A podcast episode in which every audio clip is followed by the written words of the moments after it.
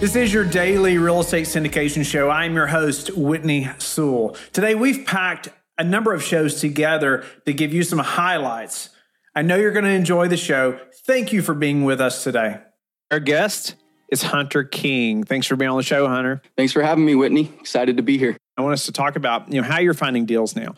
I know that's one of your strong points, and, and I think it's something everybody's you know wondering about new ways to find deals or how are other people doing it. So yeah, one strategy that I've found to be really successful, especially during a time period like this one where the market's really tight. I'm still doing direct mailers to property owners that have portfolios in the location that I'm looking at. I think a lot of times when people think of direct mailers, they're targeting property owners that maybe own one property or two properties the people that I'm targeting own upwards to 80 to 100 units or more in the markets that I'm looking at. So even though they may not be specifically set on selling one property, there could be others down the line. And I want to be at the front of their mind when they make that decision to sell. In doing that, you have to tell a story about yourself. Just the straightforward sales tactic of, I want to buy your property, it doesn't really resonate with a lot of people if you approach it from a human to human standpoint and you tell a story about yourself. Like for me, graduating college, I was really interested in getting started. And a lot of people resonated with that. A lot of the established veterans in the game, they resonate with that because they were in my shoes at one point. So even though you don't have a track record, you can still market yourself in a way that tells a story and tells them a little bit about who you are. How do you find them? You know, is there specific software? Is there websites? What is it that helps you to to figure out who to send your mailers to? So I use the Geographical Information System, the GIS, for the state of Nebraska, where I can search up parcel IDs and see who owns those parcels, and then I take that information and put it into an LLC search to figure out who are the partners in these business entities that own these properties. Okay, GIS search. Can you give us just a couple details there that you look for on the GIS, you know, to be able to build that list? And are you doing all that yourself? So, yep. Hopefully, in the future, I want to outsource more of this stuff. But right now, I'm curating the list myself. And what I do is apply zoning filters to the map so you can see where the multi residential zoning is. And you can see where on certain vacant lots, whether or not you can build multifamily units on it or if it's just a single residential dwelling. A lot of information like that is useful when you're first starting out and you're looking for a specific deal. So that's really how I discovered properties is by using that zoning feature where I can see where all of the multifamily units are. What about some responses that you've received or what's the number or the ratio, you know, versus, you know, how many are you sending and how often? And then, you know, what about some of the responses? So I'd say for every 10 that I send out, I might get two calls. That's probably pretty good, right? It's really not that bad when you consider you know, a lot of people, they just throw the letters in the mail. They hardly even read them or take that into consideration. And I understand that, you know, it's part of the strategy, but it's a funny story. One of the letters I sent out about two years ago, never heard back from the guy. And then about a month and a half ago, he called me out of the blue, interested in wanting to sell off some of his portfolio. He has 80 units in the market that I'm living at now that he's interested in starting to unload and get ready for retirement. So that was really cool. And that's the cool thing about the letters is you don't know who's actually holding on to those. And, you know, a year down the road, their mindset may be completely different. So how often are you sending the letters? I do it once a month. I'll curate a whole new list. And then I also have a separate spreadsheet of people that I've already contacted. And once I send out those letters, I give it about two weeks before I make a follow up call where I'll actually call them and you know not be very pressing about it. Just hey have you seen my letter? I'd love to take you out for coffee sometime. Even if you're not interested in selling i still want to hear about your journey and your experience. And they really no, appreciate that. That's a great point that you're following up with a call. Or you you assume you're getting that phone number also from the llc search or something like that? On the state website yep. Are you writing all these yourself? Yes i am Okay, no, that's some dedication right there. And again, so you're sending monthly, and you have a new list every month. Are you are you mailing back the same people ever? So no, I won't mail them back if they don't respond. If they don't answer to my follow up call, then I might wait another week to call again. But after the third contact point, I'll probably move on. And then, you know, I'll still have their information in my spreadsheet.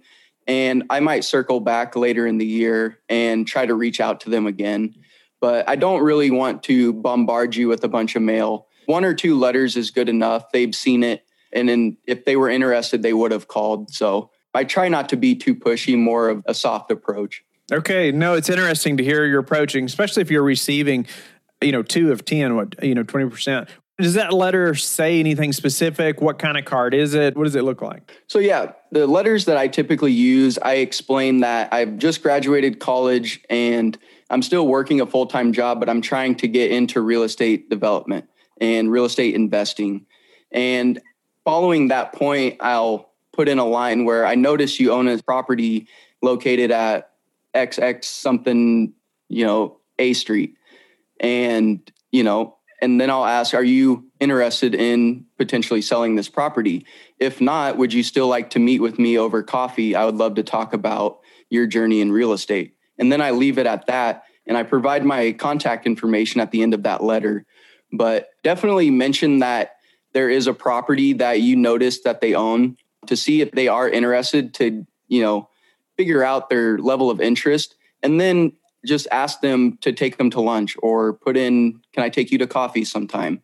A lot of these people, they just want to conversate with other like minded individuals. Yeah, that's awesome. You know, like direct mail is not a new thing, but it's like not everyone's doing it, right? And it's people like yourself who are still out there, you know, working every avenue that they can to get in front of those sellers to find deals, you know, that are making it happen. People say, "Oh, that doesn't work anymore," and I would say, "Ah, you're wrong," right? You know, uh, people like Hunter are out there, you know, doing it and finding deals. So, how do you plan to say? Do you plan to continue the direct mail? Is that going to be something you say? You know what, this is very beneficial, and yeah, do you plan to continue? I do for as long as I'm buying the smaller multifamily properties it's a lot more competitive in the larger multifamily space. So, working with brokers, and either way, you have to establish a connection with good brokers in your area because they know a lot of the economics of the market. But using direct mail is a great way to get your foot in the door and get your face in front of these people that do own all the real estate in your market. And every market's different. Like I mentioned before we started the show, the market that I'm investing in is not a, a Denver or a Kansas City market. It's much smaller than that. And so you kind of have to be a little more creative because there aren't so many larger multifamily deals in my area. Yeah, but if you're finding, you know, you're mailing 80 to 100 unit properties, that's pretty good size. That's bigger than most, I think, would think of direct mailing to, right? And tell me, you know, what about you know, finding properties larger than that, would you say direct mail will work, you know, larger properties as well, or but it's just it's just more competitive? It could work if you can find the decision maker. Like I said, find out who owns the LLC. A lot of on those larger properties, the address will be linked to their lawyer's office or whoever the agent is that's handling the legal part of the business. So you kind of have to get creative in how you reach out to these people and I would consider maybe bringing a broker on a conference call with you if you're going to call the people that own the larger properties, because that just adds another layer of credit to your resume if you have a reputable broker coming in with you on the front end. That's an interesting point. Yeah, your team is so important and shows credibility. It shows you've done a lot of work, a legwork ahead of time. Hunter, what's uh, the most challenging part for you right now in just scaling your business or moving towards the next deal? So, the most challenging part for me is growing the team while having a full time job. I'm trying to go completely full time real estate. I'm currently taking my real estate courses to get my license. I would like to get into the more sales and brokerage side as a way to generate more income that I can then put back into real estate. And then going forward, I would like to continue to buy up the smaller multifamily properties in my area formulate a property management company around that. And then through the connections I've made in my market, use that to maybe participate as an LP in larger syndications across the country because that's really the goal. I don't want to be invested in one location. I want to spread out and get to experience the benefits of all those markets. Hunter, is there anything that you would have done differently, you know, say on the first few deals? Uh, maybe you wouldn't have done the construction, you know, uh, new development, you know, very first, but anything else outside of that that maybe you would have done differently? I would have definitely reached out to more brokers and went bigger from the beginning. That new construction deal was definitely a learning experience, and I'm grateful that I had the opportunity to complete that. But looking back on it, if you want to be serious about scaling, you need to go bigger. You need a, a volume of units. And so looking back, I would have networked more with the multifamily syndicators that are doing the 100 unit, 200 unit deals, and maybe participated as a passive investor from the beginning and focused more on raising capital. That's definitely one of the skill sets that I'm trying to improve on right now is raising capital from individuals. Our guest is Laura Adams. Thanks for being on the show, Laura. Thank you, Whitney. It's great to be with you. Now, Laura is a senior real estate analyst at Aceable, a mobile first digital learning platform. She's a nationally recognized personal finance and small business expert who's been a real estate sales agent and investor. Her mission is to make complex finance topics easy to understand so you can live a richer life. Laura, welcome to the show. Grateful to meet you. Interesting to hear a little bit about your background before we get started in the podcasting side as well. There's not many people that's done as many shows as you have or as I have, but grateful to have you on. Give us a little bit about the real estate piece, you know, just your background and what your focus is now, and let's dive in. Yeah, so thanks. It's great to be with you and to connect with you as well. For me, I always had a love of real estate and became a homeowner very early in life got married in my early 20s. We bought a home immediately. And I had a, an interest in real estate, not only personally, but my family, both my mm-hmm. husband's side of the family and my side of the family were in real estate. I had lots of family members that were investors, salespeople, et cetera. And so I had some good role models, I think. And that was really key to getting started, kind of knowing what was possible. And got into investing really after I got my salesperson's license. I really wanted to get licensed first and fully understand the landscape, you know, understand everything I could so I, am the type of person that likes to do my homework first. I don't just jump in and do anything without doing a lot of research. So for me, getting the license and even spending a little time as a salesperson was critical for me to have the confidence to go out and become an investor for myself. So that was really kind of a stepping stone for me. I, I did not sell very long. I finally kind of realized that my my passion was more on the investing side than the selling side. But of course, I kept my license so I could save some money on the commission and kind of kept me connected, kept me really in a, a good network of folks to find properties and really just trade information about what was going on. So that's kind of the, the beginning of where it started. You know, you mentioned obviously you spent time in sales. Tell me how that's benefited you long term or even, you know, getting your license. You know, would you recommend that to people that are, you know, maybe new to this business or thinking about getting in? I would absolutely recommend it. As I mentioned, for me, it was really a critical part of gaining the confidence and understanding the landscape. So, you know, and in my day, we didn't have a site like Aceable to go to to learn and get licensing 24 7. It was really a much more arduous process.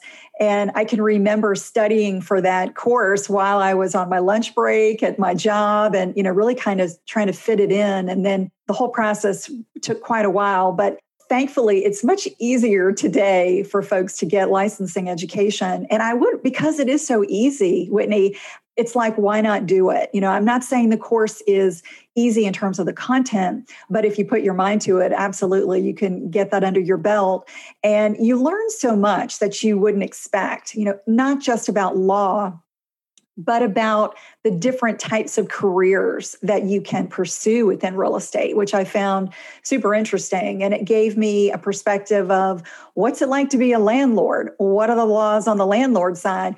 What's it like to be a buyer? You know what's the psychology of a seller? And i really think it helped make me a better negotiator understanding both sides of the transaction a lot more clearly. That would definitely be helpful. I mean we're negotiating all the time right? It doesn't matter really who you're speaking to, right? Your, Grant Cardone talks about you're in sales, you know, all the time, no matter who you are. And I believe there's a lot of truth to that. What are some of the complex, you know, financial topics that you're, you know, helping people to understand, particularly before they, you know, start investing in real estate? Yeah. So, you know, for a lot of people, they have a dream of being a real estate investor, but don't, you know, really know a whole lot about what it takes. And so I really try to encourage people to get their personal financial house in order before going out, you know, thinking about investing as just as other types of investing, you need to be in a position to afford to make those investments if you're not really building a solid foundation. So I'm talking about do you have an emergency fund? You know, are you looking at your retirement and making some consistent contributions? Do you have the right insurance products that you need, et cetera? So really making sure that your financial your financial house is in order before you make those investments is key. Now, will everybody have their, you know, their finances 100% perfect before they become an investor? Probably not.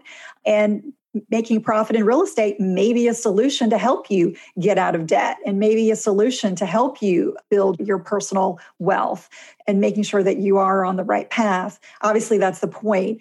But if you get into a situation where you're not profitable. You know you get into you know an issue where you haven't thought through all the numbers clearly.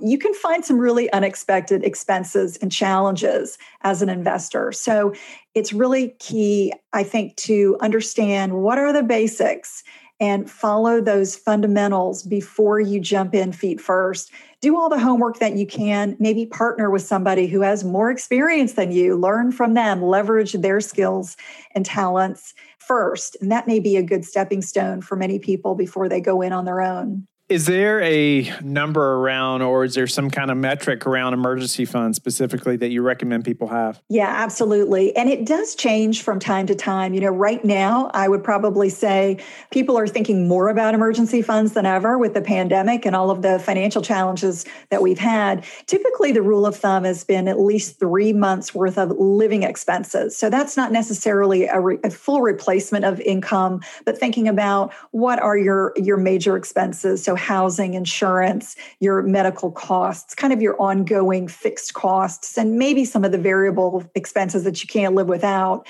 Figuring that number and then multiplying times three is kind of the, the minimum I recommend.